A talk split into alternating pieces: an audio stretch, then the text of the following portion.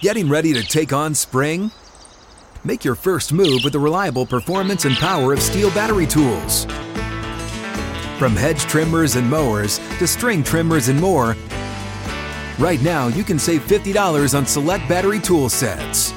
Real STIHL. Offer valid on select AK system sets through June 16, 2024. See participating retailer for details.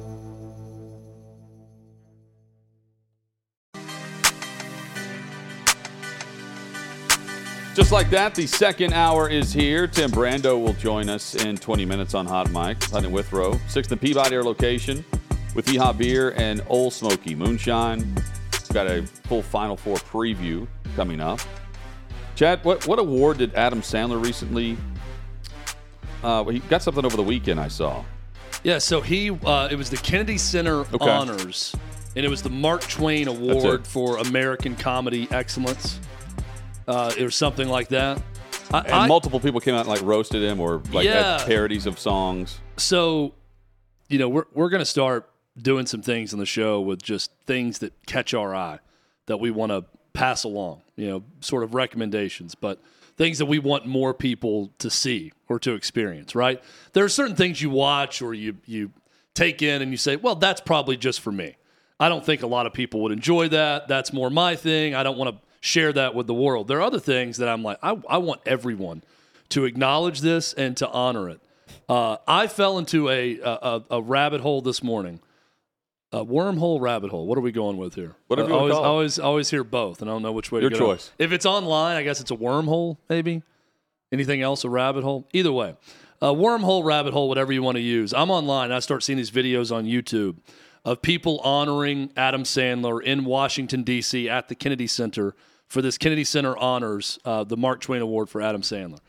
And I'm hearing Chris Rock and David Spade and Rob Schneider and Jennifer Aniston and Drew Barrymore and Conan O'Brien Yeah. and Steve Buscemi and all of these great comic people and actors and everything else talk about Adam Sandler. And I am hooked. I end up watching every single one of the tributes. They're all probably four to seven minutes long when they go up there and talk about him. And then I watched the 12 minute acceptance speech from Adam Sandler. And I just can't stop thinking about this today. This guy is such an American treasure. It is amazing how he has treated his friends that he met along the way. He's talking about Eric Lamonsoff that he had elementary school with and he grew up with back in New Hampshire where he's from. Talks about his brothers and sisters. His mom is there in the crowd. Talking about his mom, his wife, his two daughters. But every step along the way, how he's carried his friends along with him. When he makes a movie, they're all in the movie. Rob Schneider gets choked up talking about it, saying, I still have a career where I'm in movies simply because Adam Sandler is my friend. And he wants to hang out with me and he thinks I'm good. And he passes along that confidence that he has and brings his friends along in movies. And it really is remarkable when you think about this guy's career. Now he's made, you know, it feels like a thousand movies. Some of them are good, some of them are not so good. I will watch all of them. He's going to put out three or four movies a year on Netflix at this point. I will probably sit down and watch all of them. The latest one's going to be this Murder Mystery 2 with Jennifer Aniston. Watch the first one, enjoyed it. Watch, I'll watch this one, I'll probably enjoy it as well. But Adam Sandler is so unique in his sense of humor. And everyone that went up to honor him talked about the first time they met him, thinking, who is this guy that just speaks gibberish and does Opera Man and Cajun Man and all these crazy things and has this sense of joy and craziness, but also confidence just to be himself and be But- wacky that way. But also doing movies now that aren't even like that. Yeah, and now he's a, you know he can be a dramatic actor with Uncut Gems and uh, uh, Punch Drunk Love back in the day with Paul Thomas Anderson that got a lot of acclaim. Also, very talented, but just remarkable life and career for this guy. And every time I see him speak, I'm thinking he's one of us. Like there are Yeah, certain celebrities, sure. you know, I, I love Leonardo DiCaprio, right? But I watch Leonardo DiCaprio, you know, go up and speak about, you know, climate change and at an award show, and I'm thinking he's probably not like me in a lot of ways. Like it seems very important. If I met Leo, I think this is very important. This guy is very important. If I meet Adam Sandler, I'm thinking I want to go have a pint of beer and play a game of horse with this dude. That's the way he comes across to everyone. Leo, you go on a yacht with his 25 year old girlfriend. Right. He's going to bring out a, you know, just a plethora of Russian models. Right. Adam Sandler's not that guy, but you know, Hutton, we saw him live. You know, uh, Conan O'Brien. Conan O'Brien did the best job, by the way, of just going ruthless, like roast. Like some of you know, everybody kind of started as a roast and then went into some. Ben Stiller was another Ben who was really good. Was Dan talking about Patrick him. there?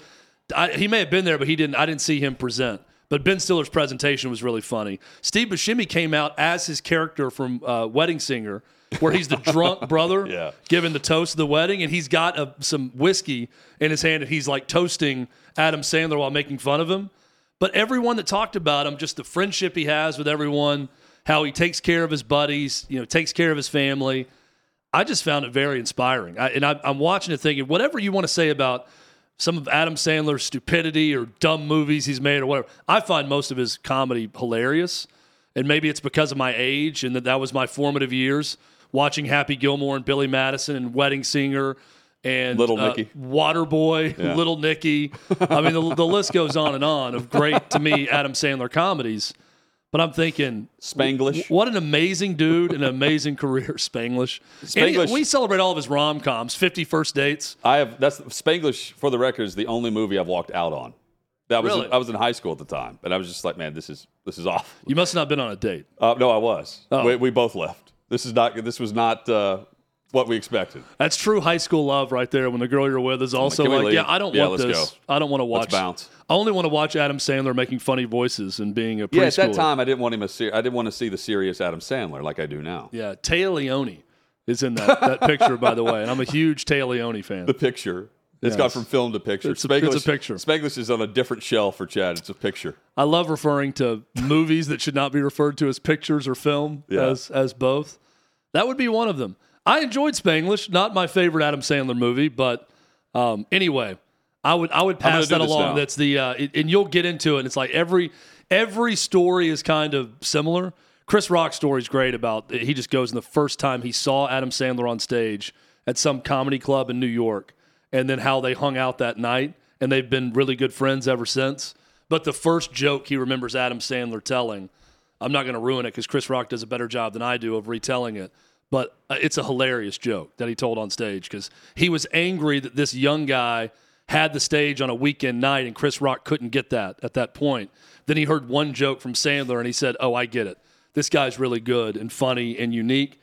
I love Adam Sandler. That's that's what I wanted to say more than anything else. I'm eager. I too. love the guy. Uh, we're we're friends with Nate Bargatze, who's uh, really catapulted up into the stratosphere of comedians as a clean comic, and now he's playing arenas across the country, not just comedy clubs or small venues or smaller venues. I shouldn't say they're 2,000 seat uh, theaters, not small, uh, for for the circuit he's on. But now he's moved on to the arenas. And Chad, whenever we were watching Sandler play, what last month, Yeah.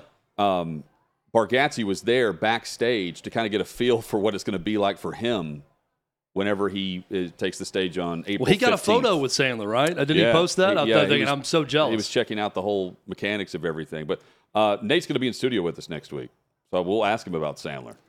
The well, uh, yeah, you you stole my thunder with that one because that's one I want to get into because I think Sandler is the perfect example of he's not he's blue, right? I mean, his comedy Oh, can yeah. be very blue, and his comedy albums are blue, but he doesn't have to be. You know, there are certain like Chris Rock could not be a clean comic. That's just not who he is. right. Dave Chappelle, I think, could go either way, but he's probably never going to be a totally clean comic. Nate Bargatze is a clean comic. I don't think Nate Bargatze Bargatze could be a dirty comic. Adam Sandler could do either or. He can do family movies where he doesn't say a single cuss word and be hilarious, And do SNL. and he can do the the bits that we saw on stage in Nashville Right, yeah. That are some of the more R-rated things you could ever hear that are hilarious. and it goes either way with that guy and I just think his life is incredible and the way he's lived it and had fun and brought his buddies along with him the whole Yes. time. That's It's a it's a great lesson I think for everyone. It's and you don't hear a single bad Hollywood story about Adam Sandler I- like being a jerk to someone. You know, you don't hear the comment like, "Oh, I was a big fan of his," and then I met him backstage and he did this. You don't hear one thing negative about someone who's done a movie with Sandler where he was a prima donna or he was rude to people around the set. He's got his own production company now. He basically writes, directs, edits with his friends everything he does. and they're all on Netflix now, right? yeah, he's got that long term deal with Netflix where he's I- doing all that with Netflix. I want to know too, within that inner circle that they're in every film with him. Who's the last guy to join that inner circle? Because there's really no new people that join into that, right? Who's Yeah. the last guy that was allowed into the the group? That's a good. Kevin James, I think, would be the latest addition. He's been in a lot, you know, recently, Yeah, but he wasn't there from the very beginning. he was in Grown Ups. Yeah, well, uh, even like Norm Macdonald, you know, who's in Billy Madison, was early on. R.I.P. Norm, who's another great Yeah. comic legend. Uh, Conan O'Brien laughs that they were buddies at SNL when Conan was a writer, but he hasn't appeared in one Adam Sandler movie. Unlike everyone else that was there, has not been asked to be in one of them. So he jokes that he must have done something wrong. And he said something about, you know, he did offer me one role in his latest Netflix movie, but called me and said I, I had to give it away to my Uber driver instead. but then I found out the Uber driver was Rob Schneider, is what he said, which was the, the last joke. guy in the group might be Dan Patrick. Dan Patrick has been around in movies with him since When The, the, Longest Yard, which was 2004. So going on 20 years now. They always find a role. But I him. think Kevin James didn't come along until even later than that. And he's been in almost everything Yeah. since. Yes, because Grown Ups was debuting at the Super Bowl we were at together. Yeah. Um, one of them. Um, and we went and saw that. Um, hit us up with your thoughts on this. Uh, and so you saw this on YouTube? This was on YouTube. Um, I think the, the the actual thing aired on CNN originally. I don't know if that's available anywhere, but you can catch all of it on YouTube.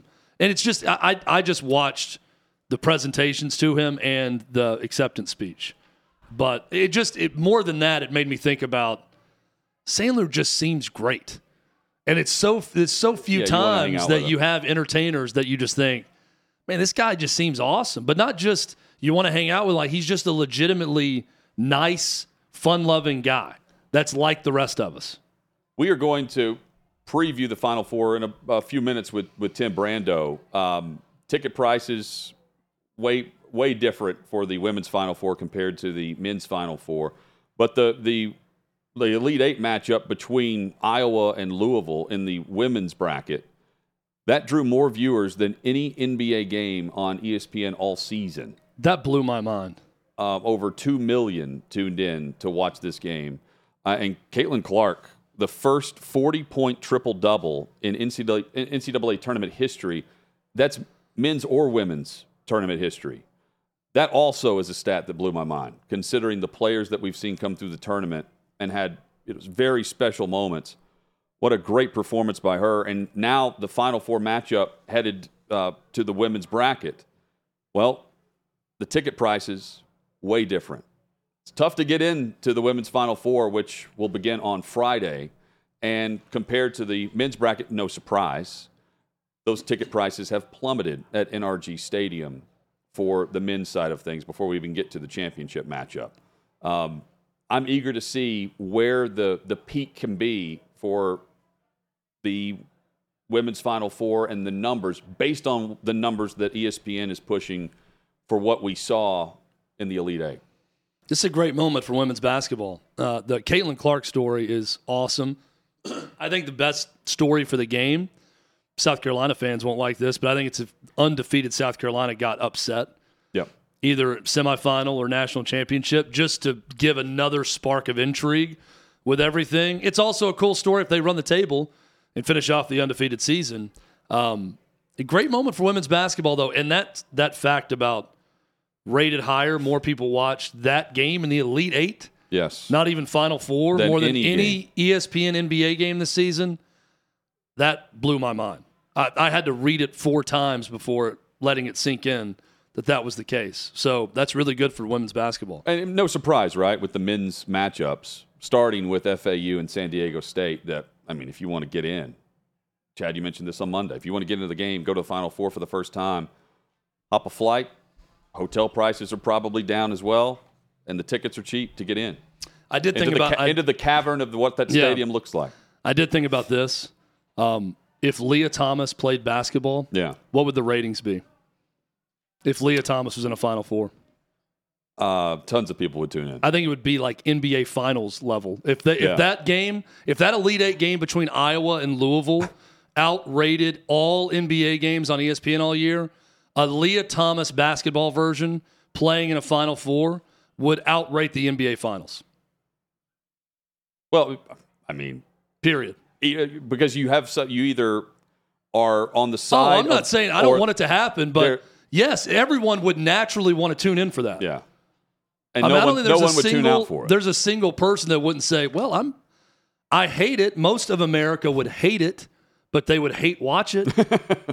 Yes, they They'd would. be rooting like hell for whoever Leah Thomas is playing, and everyone would tune in for that.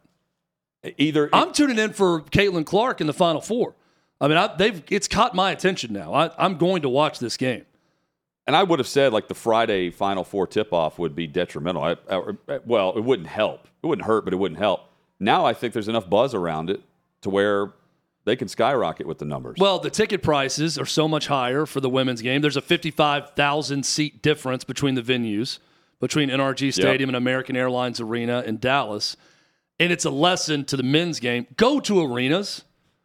you you can charge, even if your, your attendance is double, you can charge double to get people into the building in a 20,000 seat arena. And that atmosphere will be so much better than these would be. cavernous I mean, football stadiums we these will games are not played see a. Final Four at Madison Square Garden. Think about that, because it seats twenty thousand and not eighty. and how awesome that would be It'd be great. to see. It'd be great. Tim Brando previews the Final Four with us. He joins us next on Hot Mic across the Outkick Network.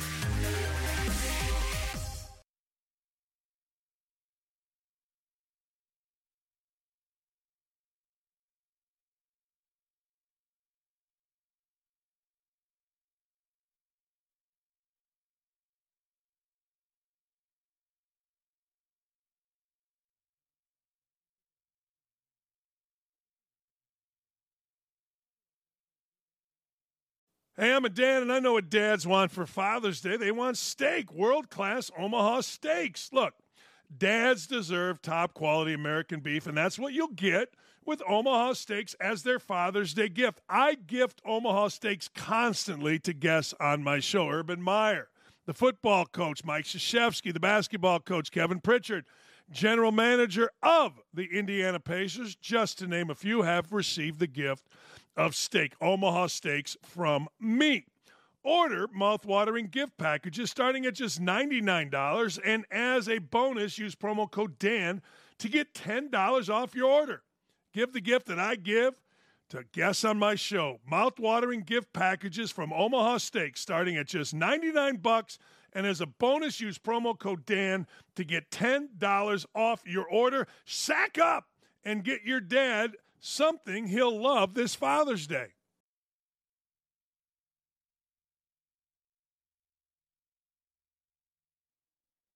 And we're joined by Tim Brando, talking some Final Four, but the matchups are set, and a very unexpected four pack.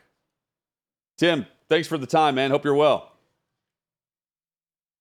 you guys actually called me again after the disaster that was my first bracket and the equally disastrous revisioned bracket. It's great to be with you. It's great to be with you again. How do you describe this Final Four?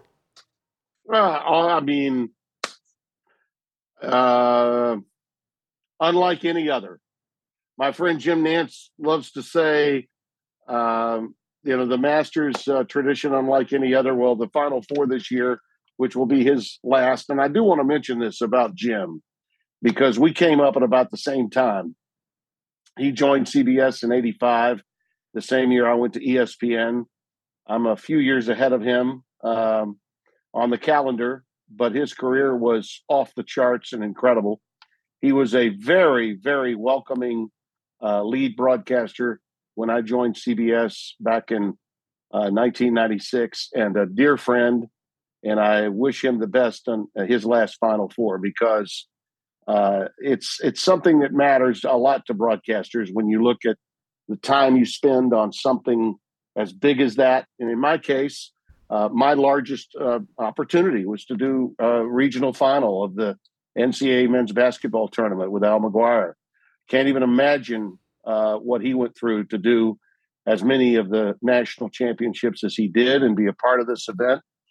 And uh, I came in in Louisiana following LSU and Daddy Dale Brown at the same time he was coming up a few years later than me with Guy Lewis at Houston. And I know it means a lot to him, and I want to wish him a great weekend. Well, and Tim, is a national broadcaster of games like yourself, uh, I couldn't help but think about Jim Nantz in this and think that if Jim Nantz thought that his final Final Four, I'm sure in his mind he's thinking, boy, we're going to have Duke in there, North Carolina and Kansas or Indiana. He's going to be calling a national semifinal game between San Diego State and Florida Atlantic to kick the, to tip things off. I mean, you said unexpected. I, am just thinking for Jim Nantz's final Final Four, and no disrespect to these teams who have earned their spot mm-hmm. in this. This is not right. what a broadcaster of huge events would expect for a huge event. Am I am I wrong? Yeah, you are. And let me tell you why you okay, are. Tell on me. the face of it, on, on the face of it, okay, and particularly those of your generation and and maybe a little bit younger, and not to get caught up too much on the generational aspect of sports, but Jim is a storyteller. I'm a storyteller. Everybody that you see at the national level of broadcasting, we fashion ourselves first and foremost as storytellers. That's who we are. That's that's that's what we wanted to do all our lives. Uh, I know probably in his heart of hearts when he made the choice to step away now, and I do believe it was his choice to do it in Houston with a team like Houston that had a chance to play before its home crowd was in his head when he made that choice. But at the same time, if someone knocked them off and it happened to be, oh, I don't know, a, a team that no one expected to do it, so be it. And to see those other teams out there, like Florida Atlantic and San Diego State, Mountain West, Conference USA, um, that's history. And and as a broadcaster, that's that's something you want to be a part of. Being a part of a history making event is something that we dream of. So I think he's smiling, uh, even though he might, you know, in his heart of hearts, be thinking, "Gosh, I I thought my alma mater would be there." Uh, the reality is, he's still got uh, an amazing, historic Final Four to to tell the story of, and and that's a storyteller's dream. I totally agree with you on the storytelling part of it, and there are great stories here with the, these four teams. But Sean mm-hmm. McManus of CBS, he was quoted a couple years ago saying that, hey, it, what we want are the big name teams, right, in, in this game. But there's going to yeah. be big stories, and you talk about the stories. My question for you, Tim, do you care at all about ratings when you're calling a game? Is that just something up for the no. executives, or do you care one bit? No, that's for the executives and the salespeople. No, has nothing to do with how we feel. Uh, let me tell you something. When I was broadcasting high school football games at the age of 14 in a cherry picker somewhere in Plaquemine, Louisiana, I was so excited to be doing it. And I knew that those, I don't know, 2,500 uh, people that were interested in how Plaquemine might do against Neville High School in Monroe, Louisiana. Uh, to me, I felt the world was watching every and hearing everything that I had to say on the radio. And that was in 1971. The size of the audience doesn't matter. Uh, the loyal people that are listening or are watching, uh, the parents of those kids, uh, the grandparents of those kids, uh, they're going to be on the edge of their seats with everything you say. I can't tell you how many times uh, I've been stopped, not just by those kids that played in games that I called, but also the parents of those kids in games that I called. Uh, years ago, when Billy Donovan was making his run to a second national championship, I ran into his father, William, uh, who I had, uh, whom I had known since uh, Billy was in school at Providence, and he came up to me and he said, "You're one of our favorites." You know, he was uh, uh, a northeastern New England guy, and he said, "Whenever we're having a bad day, Tim, we'll put in that '87 game at the Providence Civic Center when it starting at God number 34, Billy Donovan, was playing. We were at the game and we were watching you and Raft on our VHS tapes. And so whenever we're having a bad day, we put that old VHS tape in and we watch Providence take down the mighty Hoyas for the very first time under Rick Pitino. You know that that kind of stuff is is what uh, it, it's all about. That that's that's what drives guys that are in our business that are calling games because we know no matter who wins or who loses, memories are being made for a lifetime from those for those families. Tim Brando with us on Hot Mic. I I have picked Florida Atlantic to lose every game in this tournament. And as I'm going to the Final Four and watching watching these matchups, I'm thinking, am I really going to do this again? Because they've played 38 games, they've won 35 of them. Their three losses came on true road yeah. environments, and yeah. they didn't lose a game by less than 13, by more than 13 points.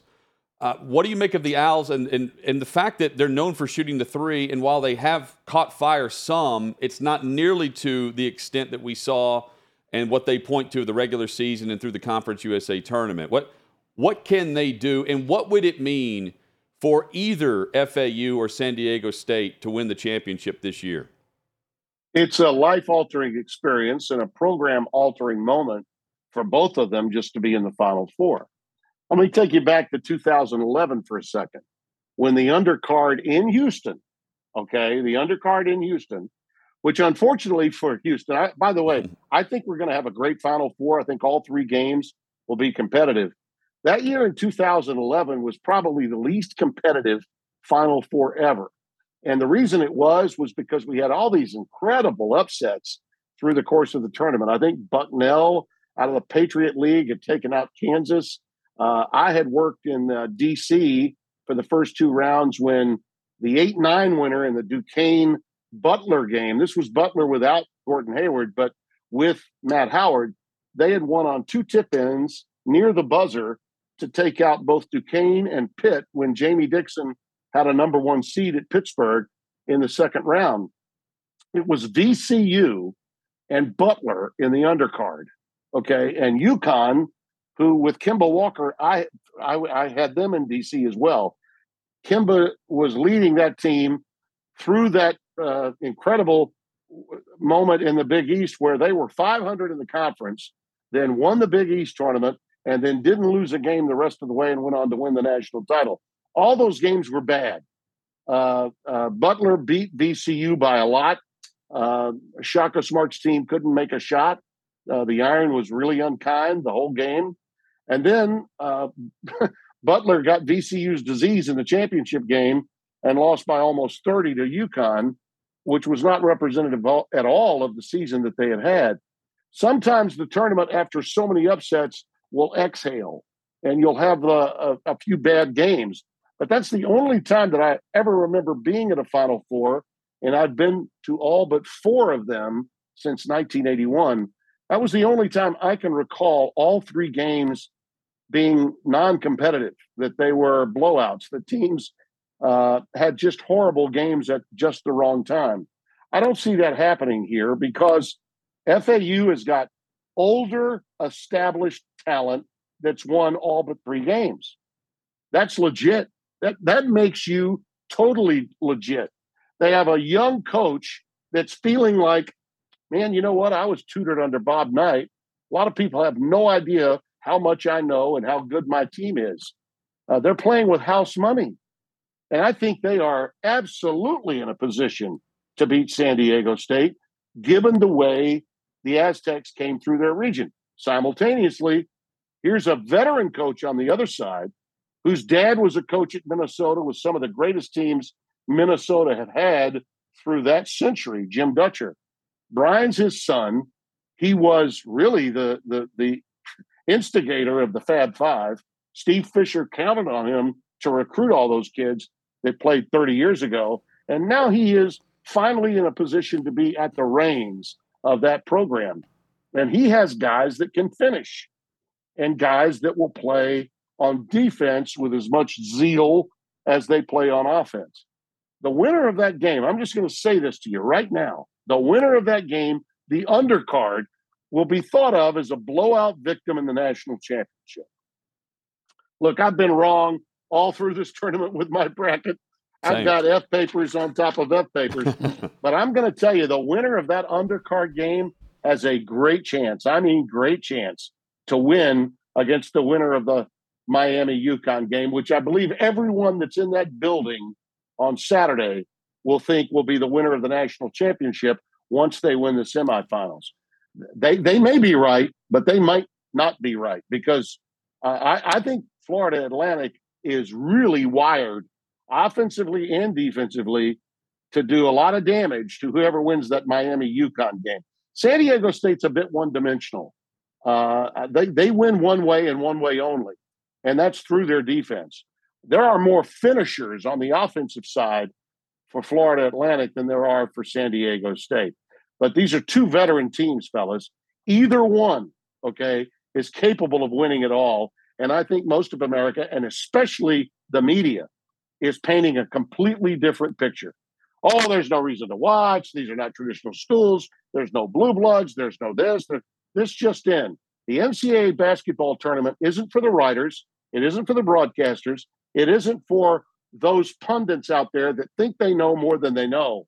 It's for those kids and the coaches, first and foremost. And I think either of these four teams are capable of winning it all. Tim, we had this discussion earlier in the week, and your answer to the question is a great example if the national broadcaster doesn't care about ratings, the college basketball fan shouldn't care about it either. So even if the ratings are bad, that should not affect the enjoyment of the fans that are tuning in, right. watching really good basketball and really good stories. Speaking of good stories, Jim Larrañaga gets George Mason to a Final Four and now has Miami in a Final Four. Two different programs he has taken to the Final Four Tim, where does that put him on the list of some of the great college basketball coaches we've seen in this sport? Oh, it's uh, he's on the A list. You know, uh, think about all the great coaches, Hall of Famers that either got to one Final Four with one team over their entire career. Louis Carnesecca comes to mind. Think about all the great coaches that maybe won more than 700 games, won you know a half dozen Big Ten titles, never went to a Final Four. Gene Keady's name comes to mind.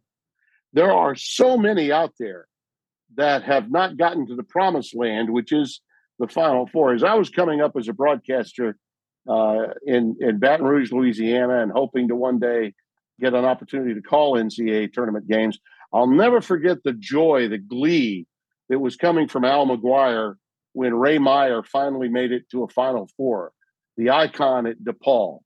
And he finally got there. And I thought to myself, my God, it's almost as if it doesn't matter whether he wins at the Final Four. And for Al, he told me later because I got the uh, privilege and honor of working with him in a regional final back in '98 in St. Louis. That's that's true. That's exactly the way it was uh, for coaches just to get to the Final Four. The hardest game to win is a regional final. Ask any coach; they'll tell you hardest game to win is the regional final to get to a Final Four. Once you're there, sure, uh, America, and particularly in today's climate, it's the brass ring or forget everything else. One of the great aspects of the NCAA basketball tournament is there are really five winners. The national champion, absolutely.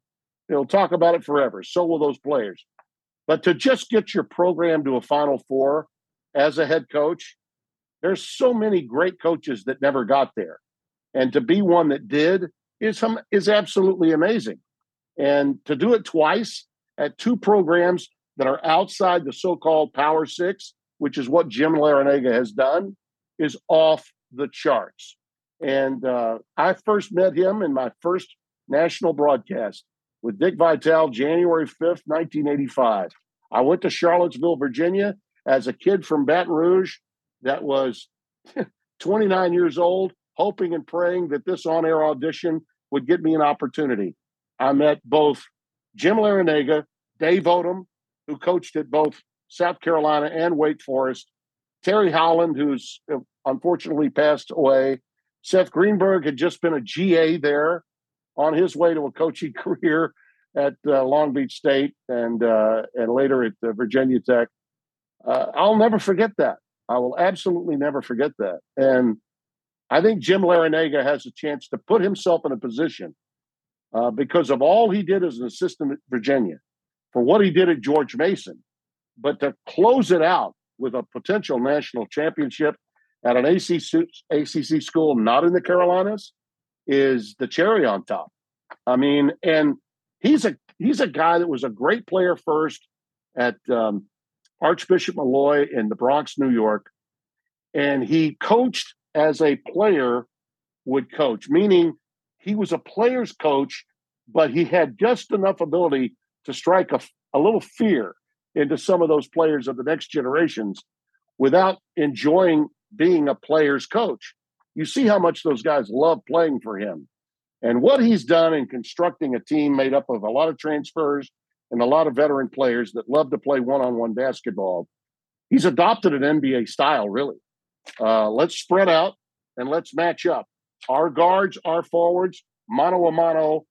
Let's play man to man or street ball to some extent from time to time. Not necessarily think about running sets and a lot of offensive plays.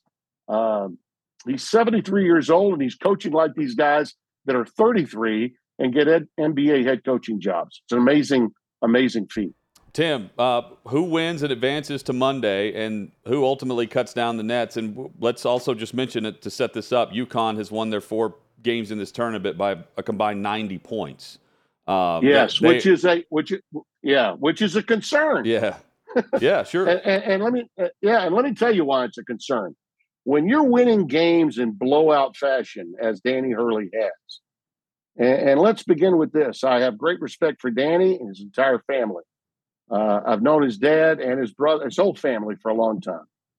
Uh, and Danny exorcised some demons through the course of the regular season. I saw some of his low moments calling so many Big East games on Fox. Um, I thought it was really genuine of him to say when he was being interviewed uh, last week before the regional final, hey, I, I stopped getting on the refs and I started concentrating on coaching my team. He's growing as a head coach. He's still uh, not a finished product, really. But when you have won games by that margin, I'll take you back again how history repeats itself. Tark the Shark wins the title, blows out Duke by 30, 33 years ago. A year later, they're undefeated. They go into Indianapolis. They have to play pretty much the same Duke team with pretty much the same Vegas team. They get behind by one, have to make a play at the end. No one knows what to do. Larry Johnson's dribbling the ball, and it's like, okay, never been in this situation before. Well, Connecticut, not all year, but certainly in this tournament, has not been pressured. They've not been in a situation where somebody's got to make a big play. Who's going to be the guy? And as many great players as they have, and no one's got more talent, more depth of talent at every position on the floor other than Connecticut. They don't have a true prolific point guard. When they lost those games, in midseason in the Big East. It was because the scouting report in the Big East was Tristen Newton is a good lead guard. He's not a point guard. He's not a great distributor of the ball. So let's attack him first, take him away. And then when the shot clock's winding down, who's going to make a play? Is it Jackson? Is it Hawkins? Is it Karaban? Who's it going to be? Well, sometimes that could be a real problem when the heat is on, when pressure really becomes a factor. And that old axiom, pressure will make a pipe bust, can be problematic for UConn, who's considered to be the runaway freight train team that ought to win it. That's the narrative going into the Final Four. Uh, I think Miami's going to be a hard team for them to beat. Uh, I really do. But if they win that game and get to the championship, then I think having to be in that role and playing against either San Diego State or a team like FAU, those teams are going to muck it up. They're going to make it ugly. They're going to turn it into a foul fest, and they're not going to let guys get easy shots. So UConn will have to earn it, uh, even though the narrative is going in, they should just blow by the rest of the competition.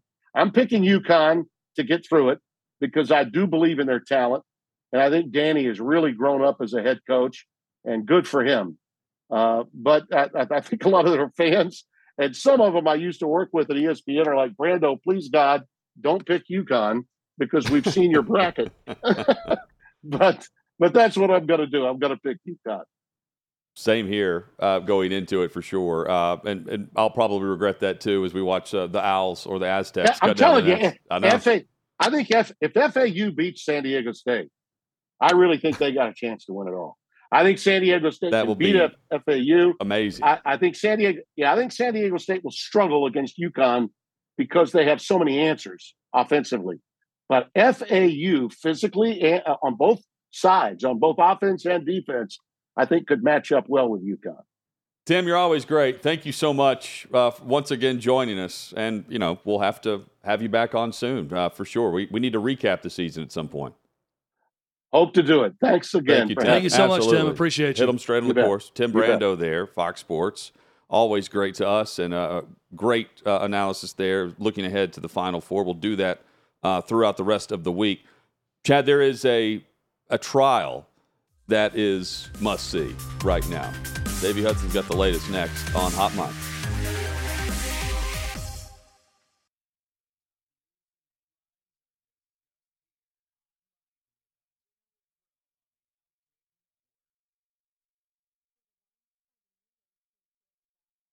If you followed me throughout the years, you know I'm a South Dakota girl at heart who grew up in a ranching family. And I know that America First isn't just a political movement, it's a kitchen table issue, literally.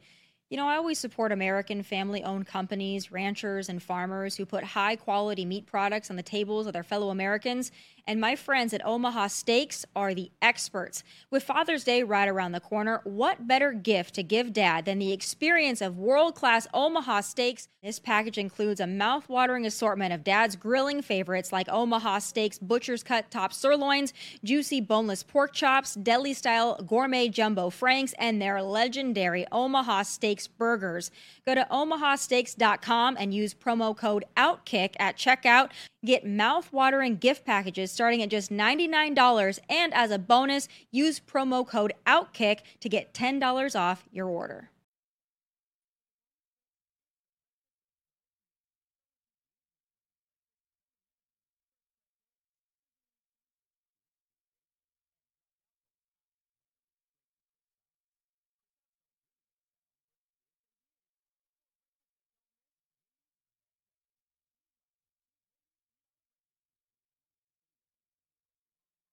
Clay Travis will be with us in roughly 30 minutes here on the Outkick Network for Hot Mic.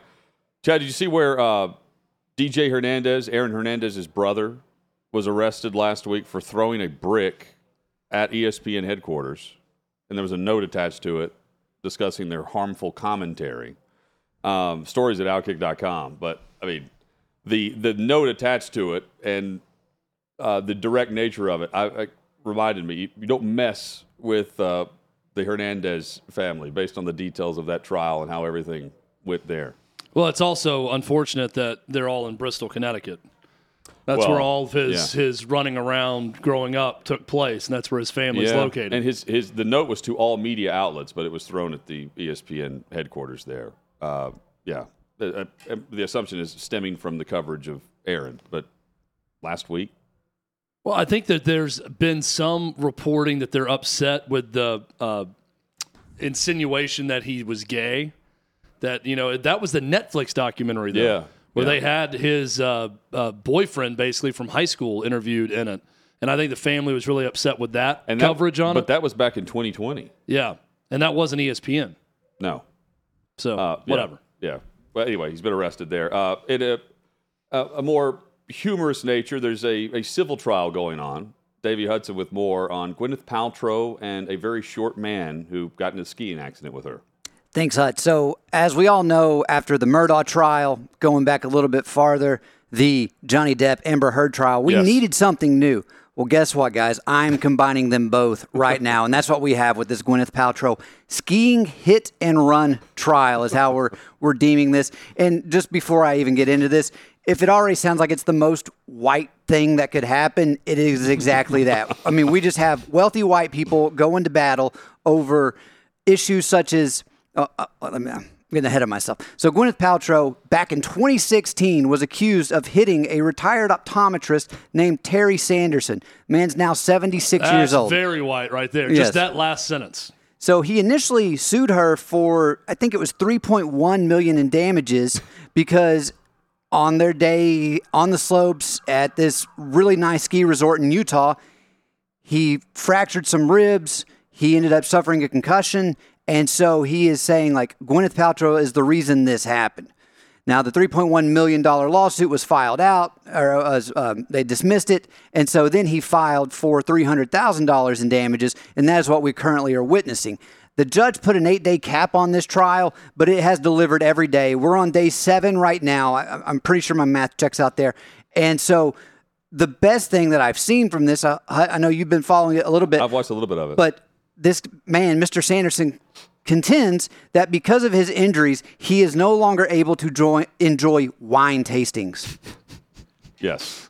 Well, the other the other really funny thing about it, and by the way, I, I think there, there's nothing here that would lead me to believe that Gwyneth Paltrow caused these injuries. Uh, that was, you know, negligent in some way. She's also countersued for what a dollar. One dollar, yes. you know, it's it's, it's just the the, fun- morality the funny it. thing though is uh, in the deposition, he he claims he's five eight, right? And then uh, at the trial, he he testified he was five five.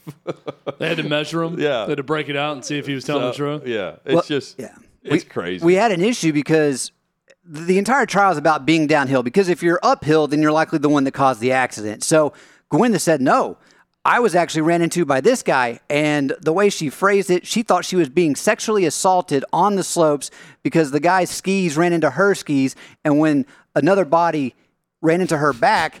She heard a grunting sound. Yeah. She, she's like, as I'm trying to understand this, she thought she Oh was God, being this is Gwyneth sexually assaulted.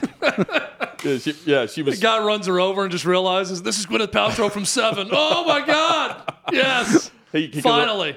He rides about it. I love your candle. Just goes Oh off. Oh my gosh, so many jokes. Gwyneth The, uh, Paltrow is also so- under heat because she's been touting her own diet of like celery juice and a cracker for the entire day. Yeah. and people are saying that she's endorsing unhealthy eating habits.